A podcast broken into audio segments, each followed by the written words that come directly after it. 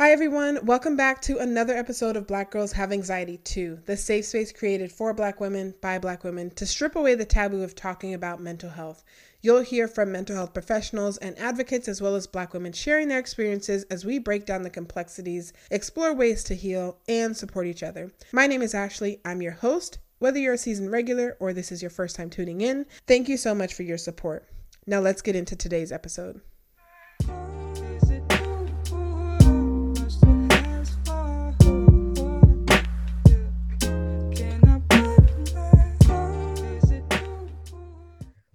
All right, everyone, welcome to another episode of Black Girls Have Anxiety Too. I'm your host, Ashley, and this is the podcast where we come together to talk about mental health, uh, destigmatizing mental health within the Black community, and creating conversations and bringing education to light. So, uh, today we have a special guest, and her name is Dejiana. Welcome to the show, Dejiana.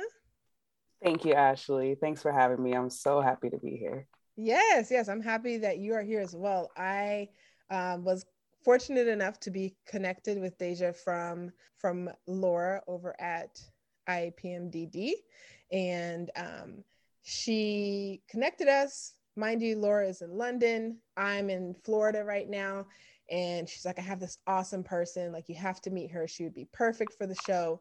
So we get on a phone call, and you know, we're just talking, and she tells me that she's in Vegas so uh, then I'm like, okay, she's in Vegas, but maybe she's like one of these transient people that live in Vegas that go for like a year or two and then they leave. Turns out we grew up in the same city, right down the street from each other.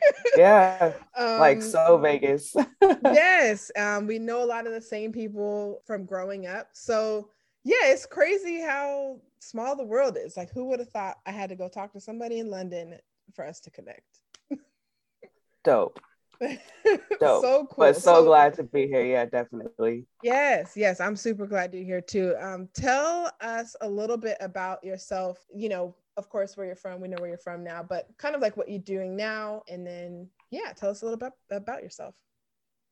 Okay, yeah. So, of course, I'm from Las Vegas, Nevada. I'm 30 years old. Uh, currently, I have a job with our school district. I'm a computer technician. Um, outside of that, I'm in school to be a medical esthetician.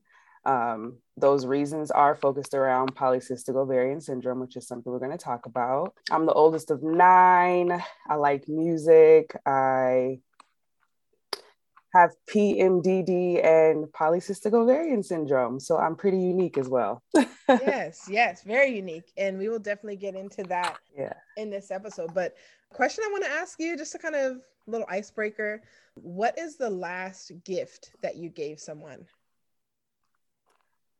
It was a weighted blanket. I love a weighted blanket. I have a weighted blanket. It's like 20 yep. pounds. yes, yes, 20 pound weighted blanket. That's what I gave. Um, the gal happened to have some issues with stress and anxiety. And as much as I like to be there for myself, um, I find that I can't be there for everybody. So that was my gift to her is a big hug all the time. Oh, I love that. That's beautiful. That's yeah. awesome. I found out about weighted blankets like two years ago and I'm obsessed.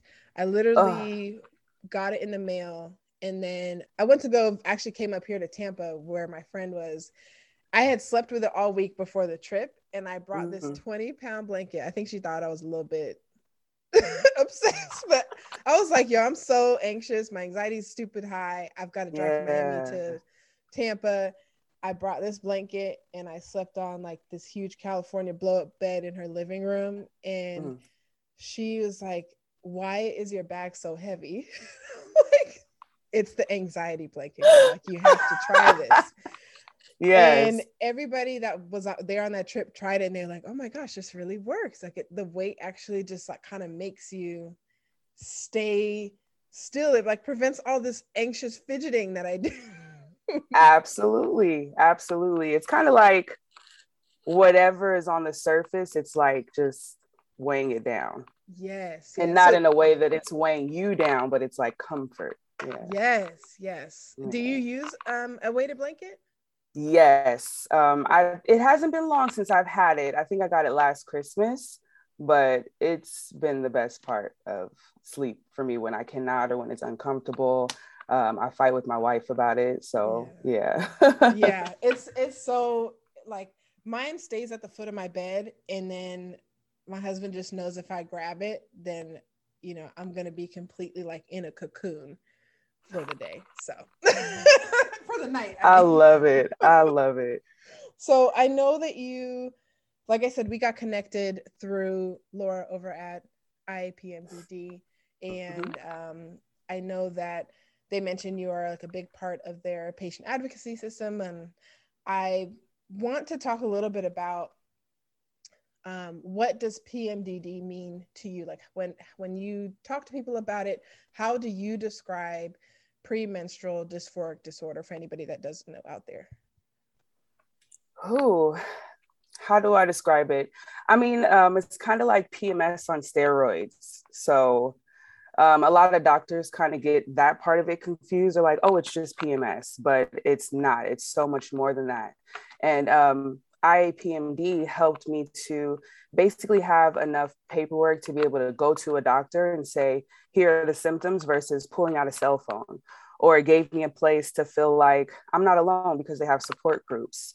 Um, I never thought I would be a part of the patient insight panel, but it's amazing because now I have a voice within their platform.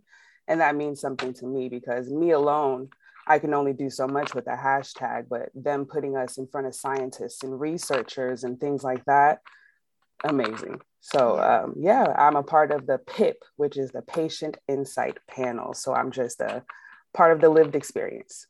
Awesome. That's so needed and so necessary, especially for people that look like us to be in those spaces um, and Man. can, you know, advocate from our own experiences, which oftentimes are very different than everybody else's experience. Yes, this is true. This is true. Um, so one of the most difficult things that I experienced recently, um, we did a research roundtable. There were seven members of the PIP, and there's about 20, I believe. And um, being the black girl, they did, you know, ask if I could speak to our injustice or our disparities. And it was a hard thing to want to do because in America, they see us as stronger than we would desire to be seen as. Um, women are pretty and soft and things like that. So things that I read were just really mind blowing and just us relying on prayer and prayer fixes all. And it's really not that. Like we have a different support system that may be above, but we also have people that we love and we want to be good for them as well. So that part was really, really hard. And eventually I'll have to face that and speak out on it, but I wanted to be more strategic with better research. Yeah, definitely. Yeah. I, I can see it. I can see how, how that would happen um, hmm. and why that's important to just um, also just are you the only black woman on the panel no i think i saw at least three or four other faces okay yeah yeah. So we're always in small numbers if it's not like something that's built by a black woman i believe. But still nonetheless such an honor to be amongst these women that share this diagnosis. Yeah. Awesome. So yeah. talk to me about um, when you first got diagnosed with PMDD and what um, you know what that looked like when you you know when you first got diagnosed. Um, so I recently got officially diagnosed um, last year in 2020. Uh, what it looked like. Um, so this is only a diagnosis with my therapist. So if you don't know, your therapist can diagnose you, your psychotherapist can diagnose you. Um, OBGYNs can have an idea of something, but uh, during the diagnosis in 2020, I basically scheduled an appointment where I was raging and having issues with my partner, um, which is um, some of the things that you go through with PMDD. Um, and then I scheduled an appointment where I had passed my luteal phase and entered menses, and he was blown away. And so much so that I was so calm. And he's like, I really think that you have. And he went on the computer and he Googled something and he said PMDD. And I said, I've been telling you that for two years. yeah. Wow. So um, yeah, it took for me to do those appointments and him to see the light in the day. I mean, very intelligent regardless of what, but I'm just real sensitive when I'm going through my raging PMDD. So it was it was a very monumental moment for me. I'm still working on other people identifying me and validating that it is PMDD because with my psych right now, I'm going through an issue where he's classified me as bipolar. So right. that's been hard to deal with.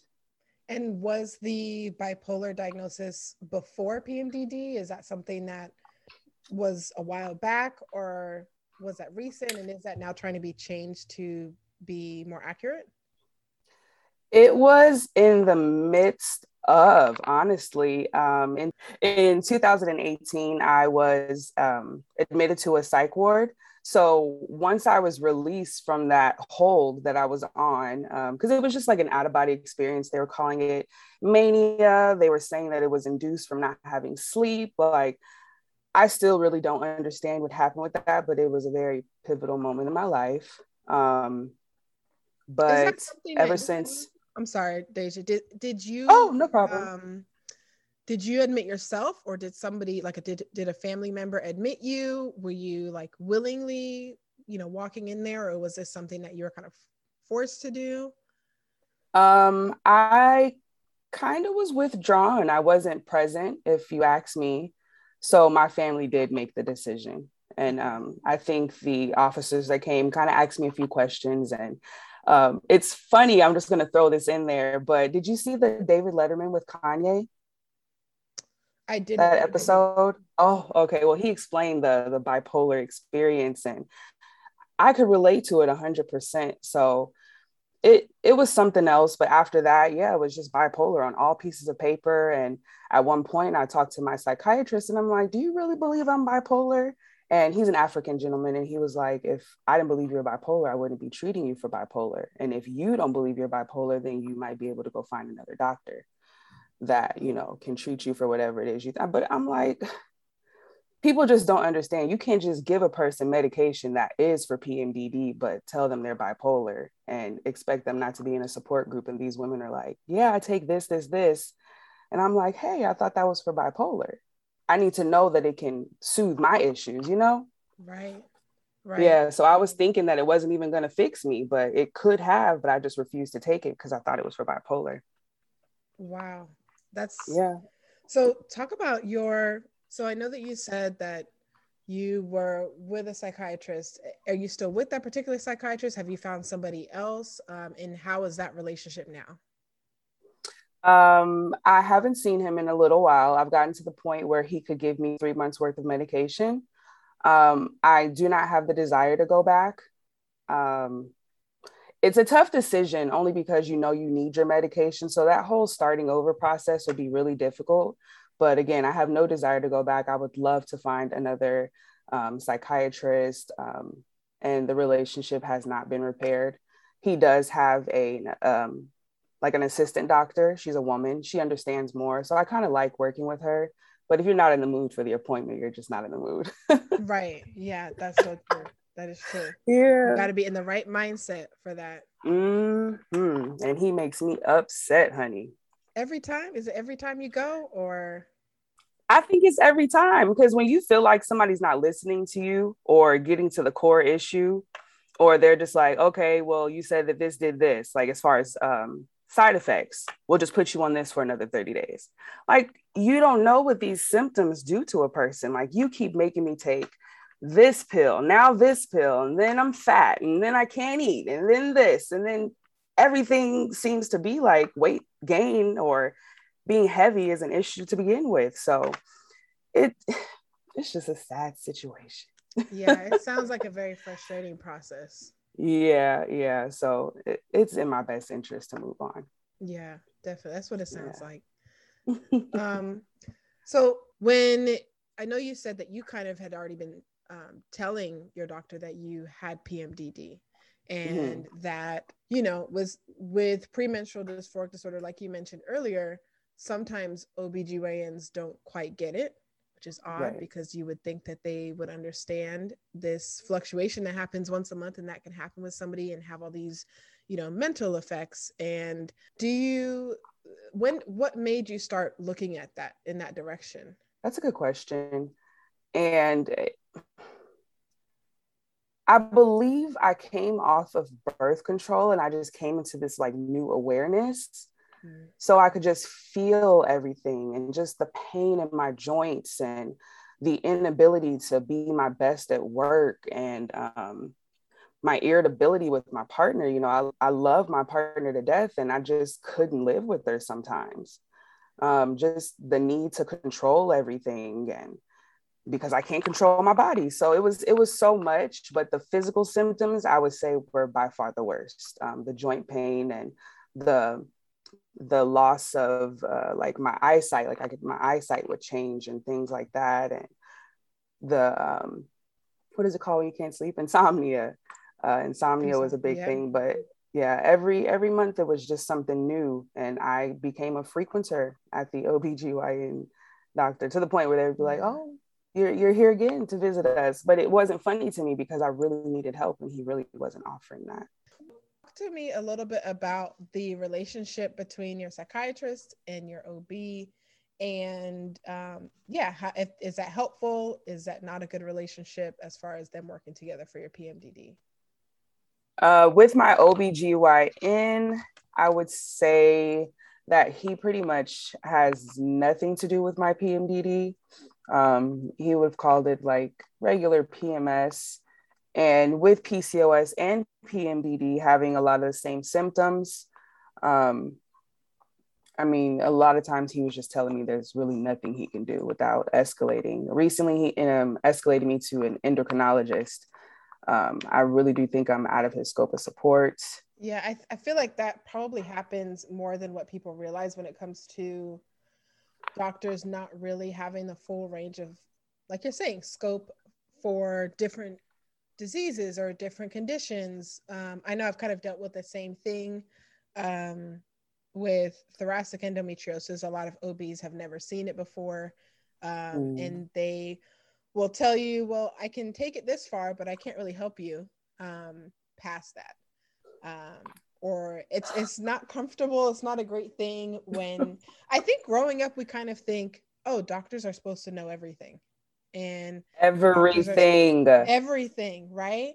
Not only are they supposed to know everything, but we have to listen to everything that they say without question. Mm-hmm. Mm-hmm. So it's a struggle when you get, you know, older or you run into an issue and you don't feel like they understand, you don't feel like they've ever seen anything like it, um, you don't feel like they believe you, that's like the worst thing because like this mm-hmm. is why I'm paying mm-hmm. you. Is to right, absolutely. Absolutely. So absolutely. I know that you mentioned um, you also have PCOS, um, and I don't.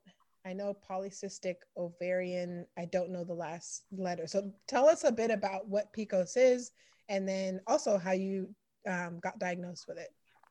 Of course, um, polycystic ovarian syndrome, uh, the S stands for syndrome. Um, ooh, that was years and years and years ago. And it happened because my cycle would not stop. I think I had it for eight months. I was a young girl. I did not have insurance because my mother, uh, she works for herself.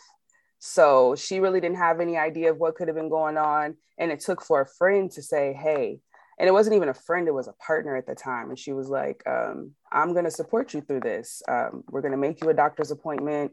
Doesn't matter if you don't have insurance, we're just going to go in there, we're going to get it done. For the next three months, it went from weeks of insulin into my veins I would have to do it um, every other week, and then it turned into three weeks, and then a month. So I had to get my insulin levels back up uh, because of all of the blood loss. So it it just the irregular period is what set things off. And um, I've been irregular since I was nine years old, and that's when I started my cycle. Um, so the diagnosis came with an ultrasound. So in the ultrasound, they look at your ovaries and basically they see all these cysts but um, even in such doing my own research i've learned now that um, pco is a metabolic thing or can be or it can be um, it can be an um, what's that word adrenal thing or an inflammatory thing or right. Prior to coming off the pill it could have happened so there's a lot that went into me getting this pcos diagnosis Um, but that's one of the things that my OBGYN is telling me that cannot be fixed when I'm not looking for a fix, but I need the maintenance, honestly. Yeah. Yeah. Wow. And excuse me. So, I mean, that's a long journey to eight months. Eight months is a long time to be. Absolutely. Absolutely. Wow. And being and being a kid, I can't really tell you what symptoms I might have had. I can't really tell you any of that stuff because you're just on the go. You don't have that awareness that you have as an adult. So um, it's really, really good that, you know, my friend could do that for me. And not only that, she opened the door for me to tell my grandmother. And then my grandmother was able to go to every appointment with me because, you know, my grandmother has always been so, so into my health. But that was a very hard time in my life, a very hard time. Yeah. Was your grandmother your main support system? Yes. Yep. Outside yeah. of my friends and lover at the time, yeah, she was my main support system. Yeah. Grandmothers are amazing. Like I was super close oh. to my grandma growing up. And yeah, they're like angels. Absolutely. Just for you. That's what it feels like. Absolutely. No, that's um, what it is. yeah, exactly. That's that is what it is. Even after they're gone, like they're still there watching over you. Um man. So how did um what are some of the symptoms that you have now uh with PICOS? Um so the one that bothers me the most is the hair loss so they talk a lot about hirsutism, which is hair growth. So lots of women will get the hair growth on their face and just in areas where men would naturally get that hair growth. However, I have male pattern hair loss. That's something that bothers me the most. Um, the weight gain, of, cro- uh, of course. Um, I don't have acne issues. Um, I haven't tried to conceive uh, because I am in a, a lesbian lifestyle. Uh, the painful periods and the irregular periods. Um, those are pretty much the basic things outside of what happens mentally, but I attribute that to PMDD mostly. Right, right. Um, do you know anybody else that's living with PCOS and PMDD? Um, I know people that I believe are, but they won't right. believe it for themselves. right. But uh, one of my close friends, she has uh, PCOS, uh, two of them, and I'm working on them aesthetically at the school just to, you know, give them back that confidence. Um, both of them do struggle with the acne and the hirsutism. Right.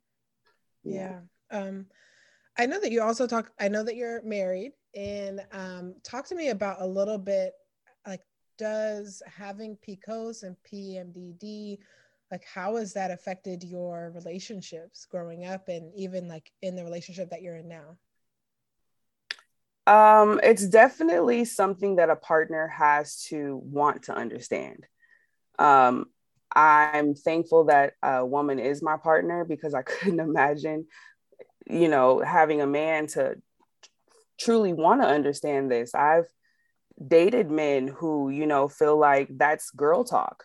So that's been really beneficial. The fact that she is who she is. Um, there had been a point in time where I almost felt like she should have been my caregiver because she loses sleep when I lose sleep. She has to physically help me do things that I cannot do. Um, but either way, no matter my attitude, uh, if it's I'm physically not there or I'm present or I'm angry, she's been a trooper for the most part. And it did take time to get to that place. Yeah. That's a yeah. blessing to find somebody that is will, will will be willing to take you all of you 100% yeah. you know? No matter where you're at that day. Absolutely. Yes um, yes. And when i even when i was admitted to the psych ward i mean she the way she just got my family together for me was amazing. People i mean my grandmother walked through the door and i'm like what is going my brother oh my god. My mom like what are you? And she's like you're gonna be okay. Like but i had to i need help. I need help because it had gotten that bad yeah that bad wow um so now as far as sharing your diagnosis with people um i know that for me just being able to to share with people the things that i go through just with thoracic endometriosis or with anxiety or with depression mm-hmm. um sometimes that takes the first layer of shame that's you know comes with that yes. stigma of you, your mental health not always being great. Um, mm-hmm. So, do you share your diagnosis with friends and family that may not have known about, um, you know, the the situation that you had before, uh, being in the in the psych ward? Do you share that diagnosis? Um, definitely. I do my best to make it make sense. Um, I have found that with sharing with family, that some of the women in my family have actually been struggling uh, with issues of the endocrine system. They just haven't said anything about what they've gone through to either maintain or fix the issue altogether. A lot of them have had hysterectomies and things like that. So, um, and speaking of family, I found out a lot of things. Friends have been just supportive. They appreciate the fact that I'm a, a woman who wants to advocate for herself. And some of them, you know, have come to me just realizing, you know, this could be me too, or friend, I need help, or what can I do for this anxiety, or just anything. Like I'm that go-to girl for a lot of people because I'm willing to speak out against mental health or about it, not against it. yeah. Yeah. Yeah. Um, that's advocacy and it's like in its purest form. Definitely. Absolutely. Absolutely. Um, so as far as your mental health today, or like let's say okay. this year, how mm-hmm. do you feel like you have you are better at managing your mental health now than you were before? Um, or do you think it's kind of the same? And then, yeah, is there anything specific that you think has changed as, in how oh. you manage your mental health? Okay. Um, yeah, I think a lot has changed. Um, I really create spaces for myself. I, I, people think isolation is a bad thing, but sometimes when you have to sit alone with yourself for a second, it's necessary. Um, coming out of the psych ward, I uh, adapted some natural coping mechanisms. Um, meditation. It wasn't taught to me. I didn't seek it. It just kind of came to me. Um, so that's uh, like one of those stimming things, if you know what stimming is. Um, Can you talk a little bit about stimming? Because I don't think a lot of people know it, um, mm-hmm. stimulation coping, coping mechanisms.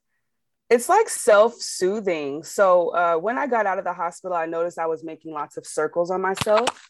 So I would kind of just be like rubbing my body, or I would be in my ovarian area, kind of where your um, life center is and i'm just rubbing that and i had no idea what it was but it took me to do that research to really know um, or like i said the way that my body just kind of just went in to save itself. So those were things that were keeping me comfortable at the time when i was kind of out of my mind. Yeah. I i it's yeah. so um, interesting because i saw a post the other day about stimming um, and stimming particularly in you know in the black community and kind of things that um, we do that other cultures may not do. And I, th- I was like, mm-hmm. man, I, I hadn't thought about stimming. I associated stimming with people with autism. And um, that was just mm. easy to recognize somebody that is stimming, trying to soothe themselves, whether it be rocking. Um, but it talked about, you know, how people used to make beats in class. And, yes. you know, that one person that used to always be rapping on the from one class to the next, or even now if they're working, they're like walking to their car and they're like rapping to themselves this new music. Yes. And and I saw them and I'm like, that is so true because I've always uh. seen like I've always seen that and always been like, it must be something that we do to help like I don't know if it's easy anxiety or just to make us more comfortable in the moment, but I saw that and it makes sense that these mm. things that we're either doing with our hands or with our voices, um, you know, they are to help us kind of like calm ourselves down. So it's so interesting that you brought that up. yeah, absolutely. Absolutely. Rubbing on myself. Yeah. And you see, I just remember like seeing oh, like somebody's mom doing that to themselves, you know, like, yeah, absolutely. yeah. I guess out of little nowhere. things that we do. Yeah. Mm-hmm. And you just pick it up. Like my little sister sucks her thumb still. She's 29. And but that's just her comfort. So yeah, your body hopefully for most people will save itself, will do its best. Fight or flight. Yes, yes, definitely. Yeah. And I, I feel like we should lean into those things um, that may not be traditionally seen as what's stimming for everybody else um, or what's mm-hmm. self-soothing for everybody else like we should definitely lean into those. But um, I know you said meditation, um, yes. you know, kind of like the making circles on yourself, like anything else that you do now that maybe you didn't do before, maybe you recognize that you that help you with your mental health? Yeah, if um, I am in pain, like usually it's uh, the joint pain, so it's my arms, my neck, my legs.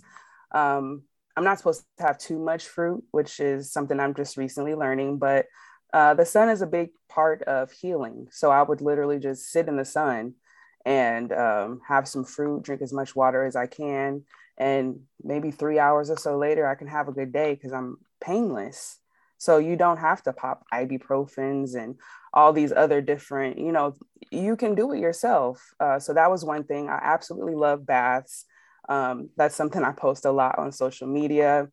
Um, I do oil baths, goat milk baths, um, just getting into spiritual baths. Goat milk um, baths? I've never heard of that. Yeah, so soft to the skin, definitely. It has some spiritual aspect to it as well, but it's just fitting for, you know, whoever is a spiritual being.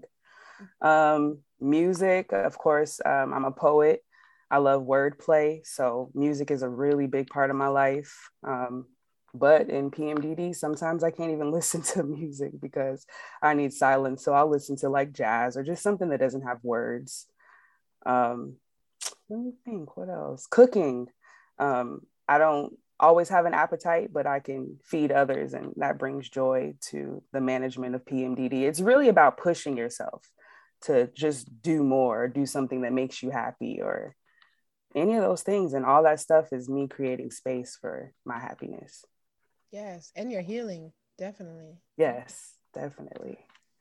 So let's go back to the role that you play at IAPMD. Uh, in yes, uh, I know that you are in PIP. So if there's somebody listening that may have listened to this episode or maybe the previous episode with Laura, um, can you talk a little bit about um, if like what they should expect from IAPMD as far as help um, and you know kind of what they're offering? So, of course. Um, so the website in itself is amazing. Um, everything is really straight to the point. Number one, if you think you have PMDD, um, there's a section for that. I think I have PMDD. There's a section um, for PME, which is an exacerbation, which people don't really know much about that um, either. And I think I do have some exacerbated symptoms. Um, you can just have a view of people who care about something as much as you do. And they've put all of their heart and soul into this. Um, the support groups, you can find podcasts. Um, they have a PMDD for teenagers, so we can bring that awareness to our young women, um, young teens before they actually get up to this point. But they have so much to offer, it's almost ridiculous. And what they're offering me is more roundtable events, more research events, um, more opportunities to podcast just like I'm doing here with you, and um, just to continue using my voice. Yes, I'm. I'm like, if you think that you have PMDD, definitely, like Deja said, go to the website. I went to the website and I was like, man, this is amazing. I have to get in touch with them. Um, yes. I've been using the Meverse PMDD app for a couple years now. Um, oh, nice. How, yeah, that's kind of how I started to track it. Um, and it was just good it was a good feeling to feel like okay well maybe there's a reason a, you know a rhyme and reason to why i feel this way at the same time every single month before my Man, cycle so absolutely. i found it to be super helpful. Um, everybody that i've spoken to at IAPMD is super helpful. Um, you guys are awesome. I'm really excited about the work that you're doing and i'm so glad to see um, someone that looks like you and has the experiences that you have to be in those spaces, in those conversations. So I applaud you. Oh, thank you so much. thank you. I greatly appreciate it. yes, definitely. And before we wrap up, I just want to ask you one last question. Sure thing. Um, what affirmation would you give the younger you from 10 years ago? 10 years. I hope 20. Okay. Uh delight in who you are because there's no person better than you. Oh, that was good. Yeah. Delight in who you are because there's no person better than you. I love that. Thank you. Okay, I might need to put that on a post. like By all means. I'll tag you. Don't worry. Don't worry. Okay. no, I love that. Um, thank you so much for taking the time out for this conversation. Um, of I course. really, really appreciate it. Um, I appreciate you being open and vulnerable about your experiences and um, your advocacy now. And if there's anything, you know, I can do to help along the way, please let me know. But um, yeah, I'd just like to say thank you so much for for coming on the show and talking to us about about your journey.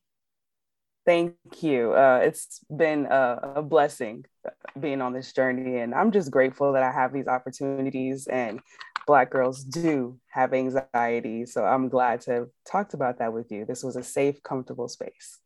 Yay! Awesome. That's what I love to hear. Um, thank you to everybody that tuned in to this episode. Um, we will go ahead and put Deja's information in the description if you guys want to follow along on her journey. Um, I know she's got a project. Deja, why don't you shout out your project? I know you've got a project called It's Lit. You want to tell us? oh, the Lighthouse. It's lit. Yes, uh, that's my LLC. It's basically just a self love movement currently at the moment i make uh, natural products uh, shea butters and body oils i have men's beard kits and things like that it's a project that i've been working on for a while so if you just follow me on instagram you'll see more of the lighthouse it's lit llc yes support black businesses. Yes. Yes ma'am. Thank you again to everybody listening. Thanks for tuning in to another episode of black girls have anxiety too. We'll see you next time. Bye. Peace and love